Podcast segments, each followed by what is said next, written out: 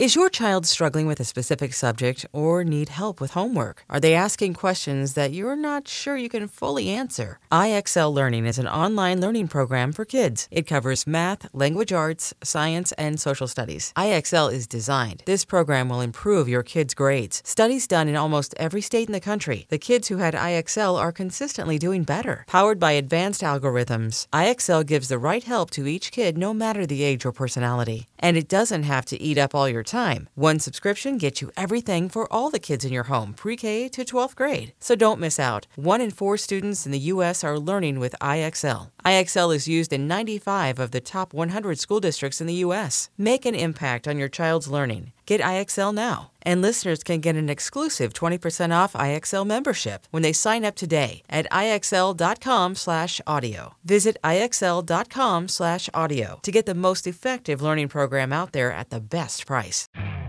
You could spend the weekend doing the same old whatever, or you could conquer the weekend in the all-new Hyundai Santa Fe.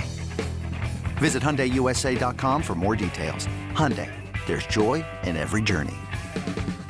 I don't care about bragging rights. It just introduces more volatility into the equation. I don't care about victory laps. Stop it, please stop it. Throw the football into the floor. The BetQL Network presents your favorite handicapper's favorite handicapper, Ken Barkley. If I have an opinion, I'm just going to go put money on that thing happening. And your host, Nick Kostos. Every single play of every single game impacts you in some way, shape, or form. It's You Better You Bet, presented by BetMGM. It is You Better You Bet. It is a wonderful football Wednesday. It is Nick Kostos. It is Ken Barkley, and it's you here with us on the BetQL Network. Simulcast for the next two hours by our friends at Stadium. And we got a badass two hours of wagertainment coming your way, getting you set to bet and hopefully win on Super Bowl 58. We'll get you some soccer bets as well. That's right, some soccer bets. We'll transition from football to football a little later this hour. Give you some soccer bets, and we'll roll through NBA award markets next hour, trying to determine. Uh, we need like the Beastie Boys thing, right? What the next price is to drop in a bunch of these in a bunch of these markets. So we very much look forward to that and more thoughts obviously on the big game Super Bowl 58 Sunday February 11th aka the Sunday after this one with the Chiefs and the 49ers. Audacy Sports NFL insider Brian Baldinger will join us coming up in 20 minutes. Anthony Dabbundo from uh, the Wonder Goal podcast 40 minutes giving us soccer bets. Our old pal Rick Camp stops by uh, in the Power Hour giving us NBA bets for tonight. We look forward to that. But joining us right now to kick off the fun and frivolity here on our stadium two hours on this wonderful football Wednesday is our good buddy John Daigle, who's doing awesome work right now as a contributor for our friends, our show sponsor, um, over at BetMGM, and he is on Twitter at not Jay Daigle. The beard's looking fantastic, and I joke with uh with Connor, Allen, and Ryan Noonan all the time. Daigle's got a big head, man, because this dude's on TV all the time. He's on Stadium constantly, on Live on the Line with our pal Brad Evans and others. Weekdays uh, at noon Eastern here on Stadium for people that are watching on Stadium. Uh, John, welcome back to the show. It's Nick and Ken. How's it going? I don't know quite what it is, but I must be doing something right because they do keep asking me to come back. I feel like that's a telling sign. So I will gladly take it. And for my friends here with y'all, I will do my best to properly introduce Baldy because that's really what I, I'm the opening act for the main event here. Well, and and one thing you're you're also John. I think you're the first guest uh, that we've had on this week that's like like prop specific stuff. Like Nick's given some props that he likes on the game, and we haven't done every show together this week, but just like some more specificity, some more stuff you're thinking about. I was saying this to somebody the other day. Like the prop markets was like are open everywhere, and they're like all open. It's like feels like so early, but now that it's legal everywhere, everyone wants to be first. So like we've had these numbers up for a really long time to kind of already think about, which is really cool. But why don't we just do the side and total first, though? I think everybody kind of has some opinion of the game right now. Uh, I kind of think that team's going to win, kind of like the total, whatever. San Francisco, a two point favorite, totals 47 and a half. Kind of the first time you thought about this game, who did you think was going to win? I have Chiefs money line already. And honestly, did I oh. lock it up too early? Perhaps because the number will probably grow, and I kind of hate it because it's going to be the square side, most likely, given how well Kansas City has played, because they've had plus matchups throughout the postseason. But for a lot of different reasons, I think the Chiefs have the best matchup here as well.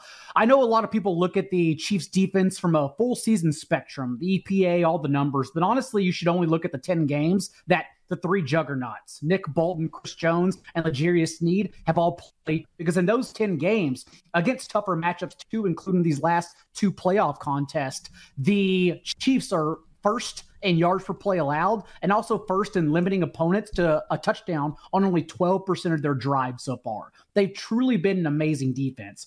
Not only that, but yes, the, the 49ers have struggled in their last two games in the postseason on defense in particular, but also the way Patrick Mahomes plays and not being turnover prone, literally just limiting all errors on the field, and the fact that they've already run into so many tough defenses, like Aaron Schatz, who I have all the respect for in the world. All he did all season long, and rightfully so, was talk about the Ravens' historical numbers in terms of DVOA defense. And then we saw that didn't even matter against Kansas City whatsoever. And it's not just the Ravens. Everyone talked about how great the Bills defense was and how they pieced together all the missing parts. And I understand the Bills linebackers, they were down to only three active guys. In a couple plays in that game, they were down to only two linebackers available altogether. And that's why Cal was Travis Kelce so easily dunked on them shallow and over the middle of the field. But the Chiefs have also run into the Dolphins when they're at full strength with Jalen Ramsey mid year and Bradley Chubb. The Jets, where they were an elite defense, unlike those last two weeks when the Jets obviously just started stopped tackling altogether and they're all in Cabo getting ready for the offseason. They played some amazing units and it didn't matter at all. The Chiefs still eked out wins. So to me, including with Steve Spagnuolo and Andy Reid getting a couple weeks to game plan to address their weaknesses in the front seven and stopping the run as a below average run defense in that span, I think honestly the Chiefs have all the edges here in this game. All right, so John on Kansas City, and look, it might be the square side. I I I, I like it too.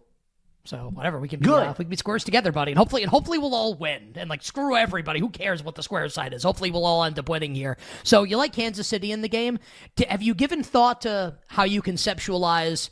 Like the total in the game or what what type of game it's going to be because you like Kansas City to win. Is this going to be a game? And I talked about this yesterday I think this game might get loose at the end, like in the fourth quarter, and maybe push it over the total. Ken was talking saying yesterday on the show. We had guests on the show yesterday. Eric Eager, like I know it's a mutual like friend of ours. Eric was saying that he mm-hmm. thinks this could be not like a 13-10 game, but maybe a game that's more likely to go under the total than the market currently indicates. Kind of how do you conceptualize the game playing out right now as far as scoring goes for both teams?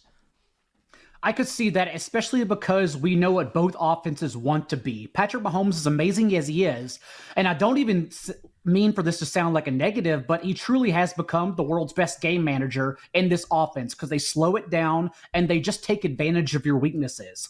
My one issue for the 49ers and maybe stopping us from getting on the over in this game is a lot like what we saw against Detroit, in that Kyle Shanahan does not change his offense to your weaknesses. He just runs the offense. And so whenever we saw Christian McCaffrey, although he did bust out for a couple touchdowns, had a couple explosive runs, we kept on seeing Christian McCaffrey in the first half being run on early downs. And as we all know, because we all broke down that game individually for a week, you cannot run on the Lions whatsoever. And Lions were great. They held up for as long as they could. Uh, and so I do wonder if the Chiefs or if the if the 49ers still try to here on the ground, no matter what the shifts and assignments are in the playbook that Spagnuolo has coming out in this game. So to me, it does seem like we could be killing the clock a little bit. If it does go over, I'm going to guess it's probably a more of a backdoor option, like whenever my heart broke having the 49ers minus seven and the Lions just on a fourth down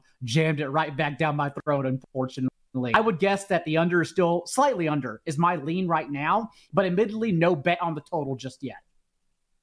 Yeah, and I, I would argue like both coaches too. If you get to your fourth and twos at the 30 and your fourth and threes at the 10, like they they kicking. Like that's what happens, and like threes oh, instead of sevens is. Kyle is Shanahan like a, has never way. understood the assignment. That's why it's so funny to hear Dan Campbell get all the grief in that game. Dan Campbell was right. the one trying to win that game. I'm not sure Kyle Shanahan was. It's just that the Lions secondary is so bad that, and uh, honestly, like credit to Brock Purdy for his second half too.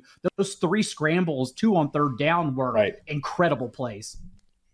Yeah, totally agree. And yeah, you bring up Brock Purdy. Maybe we get into some more player specific stuff here. It sounds like you have some pretty strong opinions on on just kind of strat. I guess strategy is the right word, or just how the teams fit together. Um, you mentioned like the Chiefs' run defense, and maybe they can shore that up. Advantages that the Chiefs might have, maybe they slow it down, which is kind of in their mo, especially in the second halves of the games. So how do you see that lending itself in terms of player performance? Maybe we do the Chiefs first it's been like really concentrated, right, on like a, a, very small like skeleton of players, right? It's like Rashee Rice, Kelce, and Pacheco, and that's it. And it's like never anybody else unless it's the most important play of the game and MVS catches the pass. But like besides that, it's like every other guy. It's like these three players. Um, do you have like a strong opinion which one of the three you'd like to bet over on? Which one you think could succeed against San Francisco? Like how do you see KC's offense in this game?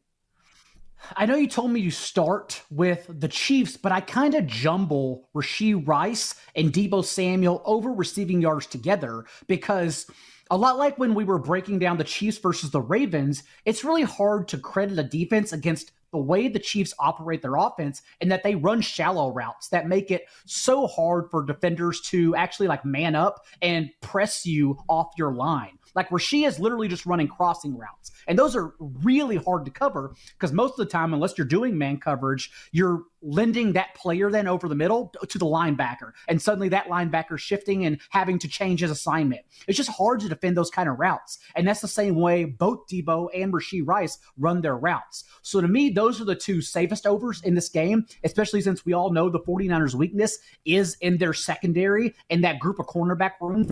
Even in the playoffs, we've seen opposing quarterbacks target heavily. Uh, and it's it's not going to be like a, a, prop bet for me. But I will say, last week, I think I'm the one who actually got BetMGM to add it on the book. And I don't even know, it's probably not even a sharp bet because we all know like the quarterback most likely will win MVP. Christian McCaffrey, McCaffrey has a couple touchdowns, will win MVP. But I did last week bet on the AFC defensive backs for Super Bowl MVP understanding who the NFC quarterbacks were, and Brock Purdy and Jared Goff both can get shook up very easily, as we've seen throughout the postseason, under pressure. And so I still think L'Jarius Sneed, as, as crazy as it is, I know Patrick Mahomes will probably win it, but L'Jarius Sneed's sprinkle at 25,000 to 1 is something that uh, I jumped on just last week whenever they added in the book for Super Bowl MVP. Good stuff. You better, you better hear with Nick and Ken on a Wednesday. We are talking Super Bowl 58 with our friend John Daigle, contributor for our friends over at BetMGM. And make sure you're uh, following John on uh, on Twitter or X or whatever they're calling it. Lots of good stuff coming up in the near future from our pal John Daigle on Twitter at not Jay Daigle. All right, John. So you gave us good stuff on Kansas City, long shot bet on Sneed, uh, Super Bowl MVP. You talked a little bit about Deebo Samuel. Outside of Deebo, what would you say your favorite San Francisco 49ers related prop is right now? Even if you haven't bet it, like what's something that you think like I am going to bet this if you haven't already as it regards the San Francisco 49ers in this game? If it's a game where we think Brandon Aiyuk, and I don't even know if there's a cornerback in the league that can actually man up Brandon Aiyuk, but the way he runs his routes, again, Kindle Vildor. as more. Uh, okay, yeah, sure. as uh as more of a wide receiver, uh, like L'Jarius Sneed, whenever he like we even saw the Tyreek Hill tweet whenever he joked that L'Jarius Sneed jammed him all the way to Cancun. Uh, L'Jarius Sneed will most likely be on Brandon Aiyuk in this matchup on the boundary. And if that's the case again, that leads us to smash Deebo Samuel overs. But that also means we need a second receiver to get involved. And if that's the case, I would imagine it's George Kittle. George Kittle was practically shut out this past week as both Aiyuk and Deebo had success. I can't imagine it's that kind of game to attack the middle of the field against Kansas City. So to me, also naturally, my lean goes to George Kittle overs as well, especially if the Chiefs are trying to focus on stopping McCaffrey in this one. Uh, got like a, a couple minutes to go, but you, you gave us a long shot bet for a Chief to win MVP.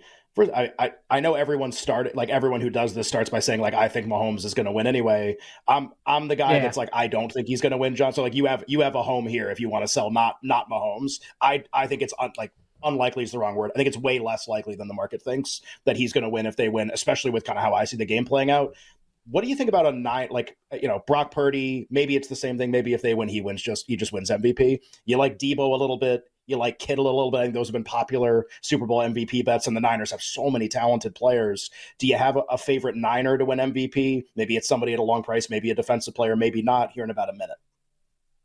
And usually, like Cooper Kupp with Matthew Stafford a couple years ago. You just ask who can score two touchdowns, who can dominate the game, like in that route if Christian McCaffrey were to get shut out. And to me, that is Deebo Samuel. Like the fact we have multiple ways to score touchdowns, both rushing and receiving, uh, I would think that he is the one who could poach the MVP from Brock Purdy if that's the case, not Aiyuk or George Kittle. It's hard to get there for a defensive lineman. Like I understand Nick Bosa will be there, but we all have seen Patrick Mahomes throughout this season, not just in the postseason, work his magic. He seems to evolve every year, honestly. And the magic he does in the pocket and just avoiding being sacked, it doesn't lean me to think any defensive lineman for the Niners can win, since Mahomes just goes so good at shedding those tackles and extending play. So I still lean at Deebo on the 49ers side. If we do get a defensive player, I think it comes from the Kansas City side. So I'm very glad to hear that you think Mahomes like maybe the one that could go overlooked, if only because we also know that's not the way the offense functions. Like Mahomes in a 300 yard game just doesn't happen. John, let's close oh. with this. We have we have you and only, me, you and me, John. You yeah. and me were like Peas this. in the pod. yes, I totally agree. Uh, yeah. We Love only it. have 30 seconds for the answer here, and I'm putting you on the spot a little bit. If you don't have a great answer, it's okay. You're a big fantasy football guy. Do you have like a lesson learned coming out of this fantasy football season to take it the next season, or like a fantasy football hot take for next year as we head into the offseason? Like 15 to 30 seconds max. You're going to want to pad your quarterbacks, but we're never going to see a season like that where literally every quarterback gets injured again. So stick to your one or two. It's just fine. Also, we did learn a big lesson in the running back dead range in rounds three through seven, practically. So basically, after round six or seven, keep targeting those James Cook, Rachaad White types of players that did get there for us because they are athletes who catch passes with no competition. Those are the three tangents you're looking for. That's it at running back. Yeah, I just I I had a I didn't. I didn't even make the title game in any of my leagues this year, and I play in double digits. Very disappointing. Uh, John, this was not disappointing having you on the show on Twitter at not Jay Daigle. Right now, contributor for our friends at BetMGM. Make sure you're following John on social media for the latest on our pal John Daigle, and we appreciate his time on the show. Coming up next, Audacy Sports NFL insider Brian Baldinger breaking down Super Bowl 58 with Nick and Ken. Goff to throw. Here comes pressure. Escapes. Fires over the middle, and it is incomplete. Goff trying to connect to Reynolds. He had it. Couldn't bring it in. Welcome back to You Better You Bet, brought to you by BetMGM with Nick Kostos and Ken Barkley on the BetQL network. Kevin Burkhardt with the call this past Sunday on Fox. It was like a Lemony Snicket game for the Detroit Lions. Just a series of unfortunate events. I I still feel like I'm I'm still pretty bummed that the Lions lost that game outright to the uh, to the 49ers. We'll get over it because there are bets to be placed and a game to break down uh, next Sunday, aka the uh, the Sunday after this one. February 11th. Uh, Super Bowl 58 with the Chiefs and the 49ers. Audacy Sports NFL insider Brian Baldinger will join us in just a moment here on the show to break it down. We'll talk some Championship Sunday as well with the great Brian Baldinger. Maybe get Baldy's thoughts on some of the coaching hires also. Mike Macdonald gets hired today as the new head coach of the Seattle Seahawks. 20 minutes from now, We'll transition from football to football. We'll get some soccer bets from our good friend Anthony Dabbundo from the Wonder Goal podcast. NBA award conversation coming up next hour. Rick Camp in the Power Hour talking NBA, and all our bets in the final hour of the show. But right now, it's Audacy Sports NFL Insider, the great Brian Baldinger, host of the Audacy original podcast, The Best Football Show. It's the name of the show because it, it is the best football show, featuring daily breakdowns of the most important storylines around the National Football League. He's on Twitter at Baldy NFL. My friend, welcome back to the show. It's Nick and Ken. Uh, hope Championship Sunday treated you great. I know the Ravens didn't win. You were in Baltimore, so hopefully that was okay. And hope you're getting pumped for the Super Bowl, my man. Yeah, of course, Nick. I, I love it. It's the finish line. I'm giving it everything I got right until uh, you know next Sunday and then we'll shut it down. But for right now, like I'm in full speed mode of analysis and breaking things down and talking to people like you right now. Nick, it's great stuff. Baldy, I, I, know Nick wants to ask you about Dan Campbell and maybe some of the decisions that he makes. I know you and he had a good back and forth about Kyle Shanahan. So I'll, I'll do the AFC game. I'm sure you have t- you've had time to kind of rewatch and digest what we saw on Sunday with the Ravens. And you know we've had we've had some guests on this like a lot of a lot of commentary about the Ravens offense, about the strategy, about play calling. I'm curious if you kind of saw the same thing as the Chiefs obviously eliminate the maybe the best team in the league, the Baltimore Ravens from the playoffs advance to the Super Bowl. What'd you see in the AFC game upon rewatching? Well, I mean, it looked like uh, Baltimore abandoned the run very early in the game. I mean, Lamar Jackson, the best runner in the game, had two design, two called runs. He had a couple scrambles, but he had two designed runs. One on fourth and one where he went for 21, and one on uh, just a counter play where he ran for five, and that's it. And I thought there were plenty of opportunities to run, uh, especially when. And I understand why they threw it sometimes. Uh, Kansas City was was stacking the box with big linebackers and big people, and um, they were leaving the receivers one on one on the outside, and really outside of one Zay Flowers touchdown and one breakdown, they couldn't get the ball down the field against Kansas City's corners. And that's what Spags' game plan was. If you're going to beat us, you're going to have to beat us one on one against our corners.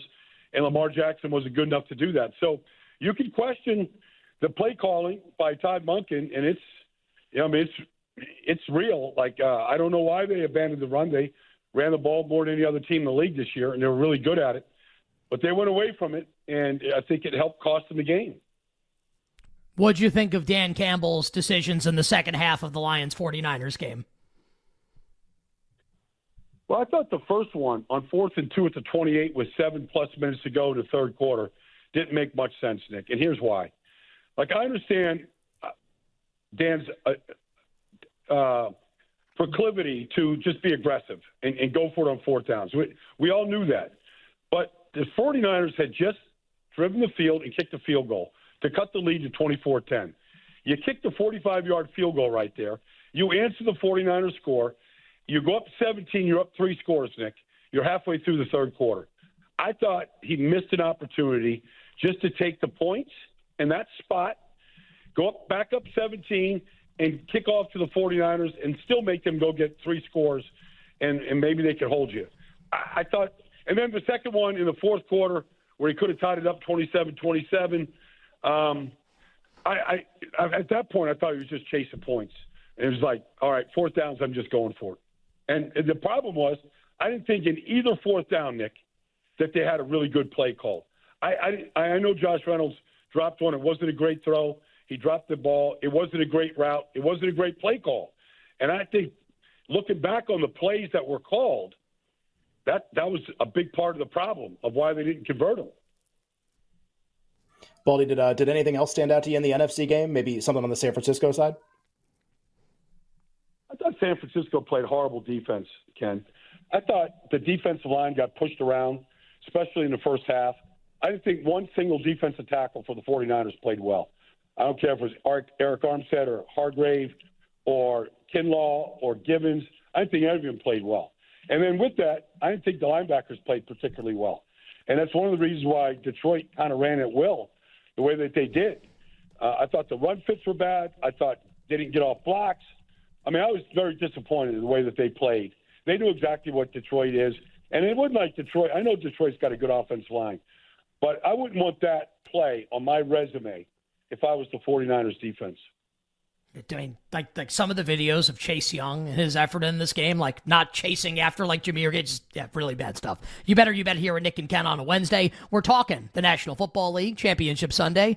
Super Bowl Sunday with our friend Audacy Sports NFL insider Brian Baldinger. He's on Twitter at Baldy NFL. So, Baldy, I, I, hope that we're able to get you on the show next week also. So, this can be like your initial thoughts on the game, can be pencil, not pen. Uh, San Francisco is a small favorite at our show sponsor, BetMGM, like a, like a two point favorite, total in the range of like 40, 47, 47 and a half. Let's start here with just who you think's going to win the game. And Baldy, again, this can be pencil, not pen. It's basically the betting market basically says it's a coin flip. So if you don't want to give a firm answer now, totally okay, and we can uh, we readdress it next week. Or maybe you feel like you know who the winner is going to be and you're not going to change your mind. So let's start there.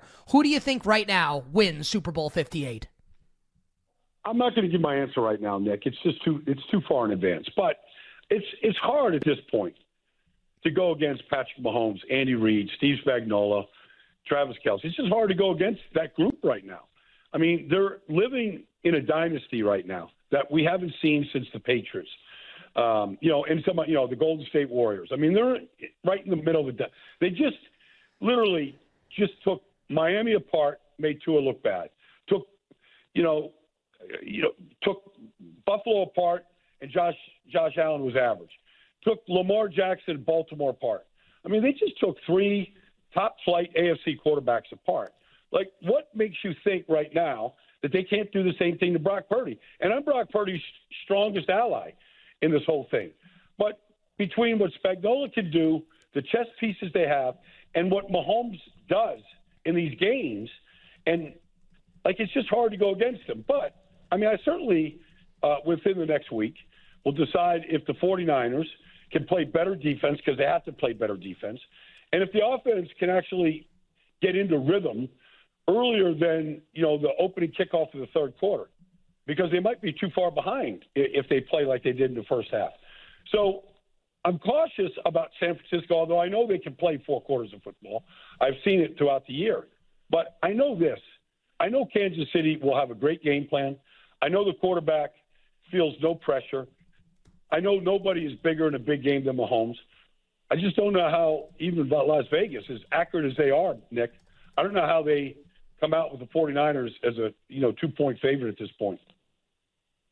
And not not just a two point favorite, Baldy, but you know, like it was less than that yesterday. Reports of some like million dollar bets, hundred thousand dollar bets on the Niners were like the first ones that came in and pushed this back out to two. So uh, to your point, like the, the Niners still a two point favorite. The total in the game, Baldy, 47 and a half, you know, like, like lends itself to, you know, like what, like a 25, 23 final score. Obviously that's not likely to happen because 25 is really weird, but you get the idea. That's the type of game that is projected. What type of game do you see? Like, even if you, you know, maybe, maybe you're going to change your mind on the winner. Maybe it's going to play out this way. Low scoring, high scoring game. Are we settling for field goals? Is the game going to get loose? Kind of as you first conceptualize it, what do you come up with? You know, that's a, that's a good question, Ken, because we, we, you know, I remember going back 20 years when the Patriots uh, beat the Carolina Panthers and it was, it was like a one score game in the first first half, and then it was a track meet in the second half, and both teams went up and down the field, and both teams had really good defenses, and so you just don't know how these things are going to get played and when it's going to open up, and you know, like last year, it just opened up, and it's 38-35, and it's back and forth, and the Eagles play the Patriots, you know, six years ago, and you know, it was a track meet, and both quarterbacks were just letting the ball fly. And you know it came down to one stop in the final minute by the Eagles to win at 41-33. I don't know how it's going to get played. It might start off tight, and it might be a you know 10-3 halftime score, and then it could just explode in the second half um, once they kind of figure each other out and where the weaknesses are. But my gut says they're probably pretty right around 47. But my gut right now, Ken, tells me this game is going to be played – at least in the 50s. I, I think it's going to get opened up. Yeah, I, I, I, said that on the show yesterday, and I kind of agree with everything Baldy just said. Maybe a nervy first 30 minutes, and then things can maybe like really explode towards the end of the game. We could see a lot of scoring uh, at the end of the game. Baldy, we'll save the rest of the Super Bowl stuff for uh, for next week. So let's hit some news around the National Football League, and like there's like no one better to have on to break down the stuff than you. So excited to ask you some of these questions. The Seattle Seahawks made it official earlier today, Baldy. They're going to hire Ravens defensive coordinator and great yacht rock crooner uh, Michael McDonald or Mike Macdonald to be the next head coach. Obviously, not the same person. Uh, to be the next head coach of the uh, Seattle Seahawks. What is Seattle getting in Mike Macdonald, and how do you see this hire playing out in Seattle, replacing Pete Carroll? I think, uh, in a word, they've got a, a great tactician. Okay, that understands the game inside and out. He's very young still, but he's worked for both Harbaughs. So he's worked for, you know, Jim at Michigan. He's worked for John in Baltimore as both the linebacker coach left to go to Michigan to be defensive coordinator, gets the team to the Final Four, helps get the team to the Final Four, developed a lot of great young players at Michigan, comes back to the NFL, leads the team in sacks, defense, takeaways. I think they're getting a great tactician. And if you look, you know, week in, week out about who Baltimore was playing, they played without a lot of starters at, at various times of the season. Marlon Humphrey, Marcus Williams, go through the, the, the lineup. He's helped develop a young player like Kyle Hamilton and a Pro Bowl player. He's taken guys off the street like Kyle Van Noy and plugged them in and figured out how to use them. Um, Clown has never been a great pass rusher yet this year. He had the greatest sack total he's ever had. Uh, I, I just think he's done a lot of great things, and he's been around two really strong mentors, proven head coaches at, at both levels. And so I think, you know, he's got a good background, and I think he understands – you know, uh, the NFL and how to game plan week in, week out, and what you have to do. and I think they're getting them at a young age where they can grow with them. And I think John Schneider and and Seattle made a really strong hire. And I know people like oh offense and offense coordinator and all like that stuff. You hire those coaches, you hire the offensive style that you want. Um, he gets that opportunity to do it. But I, they have drafted very well in Seattle. I think they need a leader the way Pete Carroll was the leader, came from that side of the ball. I think Mike can do that, and I think he's a great tactician. I, I think it was a solid hire by Seattle. Baldy, uh, another hire that got announced a, few days ago, but I don't think we had a chance to talk to you about it. And you mentioned uh, defensive coordinator Mike Macdonald, obviously young, uh, youngest head coach in the uh, in the NFL this uh, this year. He he becomes the head coach of Seattle. Raheem Morris, who's obviously the defensive coordinator for the Rams, takes over as Atlanta's head coach. And you know this was met with a lot of you know like Arthur Smith, obviously was the previous regime. Figured they go to something different here with Raheem Morris. In about a minute here, what did you make of that hire? Another defensive coordinator getting a coach job. It, it, it didn't surprise me, Ken. I mean, Raheem had been in Atlanta. I mean, it was bizarre when I saw him coaching wide receivers for a period of time in Atlanta. When I'm thinking he's the best defensive coach on the staff, why is he coaching Julio Jones? But anyways, he was, and then they they they realized the mistake, and he became the interim head coach, and they improved immediately as soon as he took over. Um, he really was respons- I mean, highly responsible for the development of so many good young players in in Los Angeles. I mean, just this year, Kobie Turner and Byron Young, and a lot of really good young players, and coordinating that defense when a lot of analysts in this country couldn't even tell you who the names of the back of the jerseys were. But he got them, he put them in good positions. Uh, Atlanta knows him. Arthur Blank knows Raheem Morris very well. He's been through this thing before in Tampa. He's he's worked with a lot of great uh, coaches. I think it was a really good hire by Atlanta, and I'm anxious to see him really figuring out what this offense is going to look like. Defensively, they're pretty good already. Uh, at times, they were a top 10 defense, a top 10 red zone defense. I think they're hitting the field running in Atlanta with a chance to maybe go get themselves a division title next year. Baldy, 10 seconds to go here. Just anything on Arthur Smith to Pittsburgh. I don't like him as a head coach. I, I like him a lot as an offensive coordinator. I like this move. You got 10 seconds for us on Arthur Smith? Uh, I wasn't crazy about it. I just don't know if he's playing offense in the 21st century the way you got to play it right now. It looks awfully stagnant to me. Uh, our executive producer is a big Steelers fan, and I, I can't see him right now, but I would imagine that he's that he's not pleased. Frown, frowny what face. Can you do? Yeah, frown frowny emoji. face. Yeah. Uh, Baldy, awesome as always, my man. Uh, we're looking forward to talking to you next week for a thorough breakdown of the big game. I'm sure you'll be traveling out to Vegas, so safe travels, my man, and we look forward to catching up with you soon. Likewise, likewise, guys. I'll talk to you next week. Brian Baldinger joining us here on You Better You Bet. Damn, it's cold. All right, come, I was coming up next. Do you like this? What do you think of this? I, I don't like it. Yeah. Uh, Anthony Dabbundo gives us soccer bets on the other side. We'll be right back with You Better You Bet, presented by BetMGM on the BetQL network.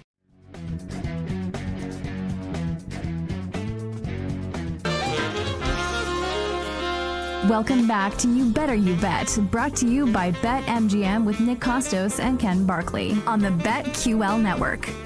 Oh, man, if you're a Steelers fan, you can't be happy with the answer Brian Baldinger gave 10 in the last segment. I was trying to be optimistic. No one hates Arthur Smith more than me as a head coach. I was like, listen, I, I kind of like the way he runs an offense. Baldy, what say you? Eh, I don't think so. Of doesn't run a modern NFL offense. Oh, all right then. For for Matt, I mean, to be fair, Matt Canada, to Arthur Smith doesn't doesn't sound great. Yeah, it doesn't. Going to it really doesn't. Well, but it's Matt Canada to anybody has got to be viewed as a tremendous win. like I mean, okay, maybe maybe Arthur Smith's not in the 21st century, but it's like decades ahead of what they were running. Would be how I would describe it. Well, we did the Terrence and uh, Terrence and Philip thing yesterday. Like right. blame Canada was would be like another yes. one, right? Uh, hey, Philip, right. who's the offensive coordinator for the Steelers? I don't know, Terrence. Who is it? and, and, and you know what? And that's that's extremely accurate. Uh, next hour on the show, we'll run through some NBA award markets. We'll continue breaking down Super Bowl Fifty Eight. Uh, and I have a question that I need to ask my guy Ken Barkley, and Ken will provide the answer. Do you know how I know that? Because we're on for four hours and we have to fill the time with something. Joining us right now to give us some soccer bets. It's been a while since we've had him on the show, so we're excited to welcome him back. And now, like it's been, been like a really newsworthy week in the world of soccer, and we'll get into some of that, how it impacts betting markets. Champions League is almost back, and love how that always coincides basically with the end of the NFL season. We go right into the group stage and the champ or the uh, the knockout stage in the Champions League, which is always really awesome. It's our pal Anthony Dabbundo from the Wonder Goal podcast, which is a great soccer betting podcast, which we encourage everybody to check out. And he writes for our friends over at the Action Network on Twitter at his name at Anthony Dabbundo. Anthony, welcome back. It's Nick and Ken, my friend. How you doing? I'm gonna be honest. After the uh, the anti-kicking rant, I didn't think uh, there'd be much soccer discussion. But let's let's talk some professional yeah. kicking. Just take the goals. You know, when you play soccer, it's like really what you got to do. Just take the goals. Uh, take the goals. I, I, understand we have matches on right now, Anthony, and at, at, the risk of like sounding stupid, Liverpool and Chelsea are playing right now. Oh, Nick writes in the chat, it's it's two 0 Liverpool, and oh is... no, it's not. It's not. Now oh, it's, it's not anymore. Liverpool Liverpool have since scored again. Yeah, oh. not not much we're gonna learn about the last 15 minutes of that match. Uh, it's pretty well decided. No. No, that's it. Okay, well, yeah, three 0 uh, Okay, and Anthony, I was gonna say, like, I can tell when like a soccer story resonates a lot because because I hear about it and it gets like on my timeline and the stuff that I follow and like Jurgen Klopp announcing that he was leaving, and I I would see all these these tweets. I'd be like, what? You know, people reacting instead of reporting the news, and I was like, what are they talking about? Like, what's going on? And like even like that name resonates with me. Like there's a guy who's had a ton of success in a couple different places. So he's leaving Liverpool at the end of the season. They're playing right now. They're up a billion. How, how does this play out from a betting standpoint the rest of the season? Is there an opportunity to bet something? Uh, what are we doing with Liverpool? So I think the biggest thing right now is Liverpool is top of the league, uh, and they are still not the favorite to win the league. So I think the biggest question right now in terms of the Premier League is there's a very clear top three and you kind of have to delineate between okay, City's a little bit behind in the standings, but their power rating by any metric would be higher than Liverpool's. Can Liverpool kind of get up there to that City level and in that case hold them off for this title race because Arsenal's still in the picture, but they they I think clearly uh, don't have the attacking firepower, the goals to make this work. I think it's going to end up being a little bit of a two horse race with Arsenal just behind them. So the question is, you know, do they have the firepower? And right now, I mean, they they just put up uh, 17 plus shots on Chelsea, uh, who had had okay defensive numbers this year, and and they did it without Trent Alexander-Arnold, without Mo Salah, two of their best attacking players. Um, so you know, if they can get Nunez firing, this attack is you know the best in the Prem, and then the defense with Konate and Van Dijk healthy is pretty good. So I think there's there's a chance for Liverpool here to get up there. Uh, I wouldn't necessarily bet at the current number, but uh, they're not really in Europe, like they're in the Europa League, but I think they would prioritize a title chase. So uh, they have a chance here, and then they're also in the uh, League Cup final against Chelsea uh, next month as well. So, yeah, wonder one, wonder how that one's going to go. We'll do we'll do some more Premier League, maybe some thoughts on the uh, on the Champions League as well. But um, let's hit the other big coach news of the last week here in the world of soccer. So Xavi uh, like the great Spanish international played at Barcelona, announces that he's leaving at the end of the season as the manager of Barca. And Barca find themselves right now third in La Liga and like a decent amount behind my Girona and, and Real Madrid. So not the best season for Barca right now. So Xavi announces he's leaving. See, it seems from the outside, Anthony, like this is like a really unstable situation here. Like, what are you doing anything with Barca, fading them game by game? Like, what are we doing with Xavi leaving Barcelona? Does that that mean anything to you as far as making bets? So there's two kind of countervailing forces happening with Barcelona right now. On the one hand, like they're running really bad. From a variance perspective, like they're way below their numbers in attack. You do not expect that to continue. Uh, they have not scored nearly as many goals they should have. Like their attacking output is still very elite. But we've seen this with Xavi, and it's kind of been a thing in his teams in the past, even before he came to Barca in the Middle East. They play a very open style and it, it leaves them a little vulnerable. They don't really have like a true defensive midfielder right now. Uh, they're playing an open style, and last year they got just insane goalkeeper production from Ter Stegen. This year they haven't gotten that, and their defense has been leaking a lot more goals, and that's been their biggest issue. And I don't really think they have a solve because they don't have any money. And I think what happened was you know, I'm totally conjecture here. I have no idea. But, you know, he probably went to the board and said, look, like we need to spend defensively to get better here. And they have no money. They're very unstable right now financially as a club. Uh, they don't have the money to fire him uh, because they'd have to pay him out. And I think they kind of came to a mutual agreement like this isn't really working right now. There's nothing tactically that Xavi has done at Barca where I've been like, whoa, you know, taken aback by his job as a manager. They're 14 to 1 to win the league. Uh, the problem is that Real Madrid from a from a talent perspective never seems to regress back. Like they they outperform their numbers for two plus years now in terms of finishing, and and their lead is so big that it, it is hard. But if I were to make any bet, it would be Barca at fourteen to one to win the league. Uh, even still, though, I still think there's too many defensive flaws. Uh, I think they're going to con- continue to concede goals. It's been like a barely above average defense in Spain this year. So, Anthony, as, as we talked about before, we have matches going on right now. We have coach news that we, we just talked about a couple things. Also, matches tomorrow. Like Alex, our producer, told us this, I think a few days ago. Excuse me. It's like, oh, yeah, there's, yeah, Tuesday, Wednesday matches in the prayer. Like, what? Like, what's going on? So, we actually have matches tomorrow. Uh, two of them. We have West Ham and Bournemouth and Wolverhampton and Man U. Uh, any bets on the two matches coming up tomorrow? Yeah, so I took some Wolves, draw no bet. Uh, there's some interesting things happening at United right now. You got Marcus Rashford getting disciplinary problems, getting suspended internally for the Monday match. They went to Newport County. They looked pretty shaky in a win there. He's back with the team, but I don't know what's going on behind the scenes there. They're also getting Casemiro back and Lisandro Martinez. And for a while, we had a discussion. It was like, well, you know, United's got all these injuries. But remember, a fully healthy United played Wolves on opening day and gave up two expected goals uh, in a match they won 1 0, but they really didn't deserve, and, and they haven't really solved any of their pressing issues. Wolves have scored the most goals off of high turnovers forced in the league this year. United have scored the fewest. So I think there's an element there where Wolves, they don't press a ton, but they can kind of like pick their spots better than most teams, and that's why they've been so good in transition. Wolves also have advantage on set pieces. So yes, the names on the team sheet, United has more talent. Wolves' top striker is at the Asian Cup right now, Hwang Hee-chan. But I think this is uh, I have Wolves slightly favored. They're a slight dog. I, I like Wolves. You better, you better hear with Nick and Ken on a Wednesday, guys. I think we Anthony just like got muted for a second. Let's see if we can fix this before the next question. Anthony Dabbundo here with Nick and Ken on a Wednesday. You better, you bet. Anthony is the host of the Wonder Goal podcast, a great soccer betting podcast we encourage people to check out, and does great writing for our friends at the Action Network. I'm hopefully that we're able to get this. And and our uh, our end, our video producer Anthony is saying just to refresh the vMix here. I'll stall for a few seconds while you do that. So just refresh the screen. We'll welcome uh, Anthony back into uh, in the fold here in a moment. Uh, so coming up on Sunday. We've got Arsenal and Liverpool in the Premier League, which is interesting, right? Because Anthony told us a little earlier in back? the interview that yeah, you're you are good, and we're gonna, okay. ask you about Arsenal and Liverpool in a second, right? Because you're saying that you think it'll be a three-team race, but Arsenal might not have the firepower to kind of hang with Liverpool and Man City. Arsenal and Liverpool play this weekend. Now, is this an instance where in this individual game you might like Arsenal? Uh, how are you choosing to bet this big game in the Prem coming up on Sunday?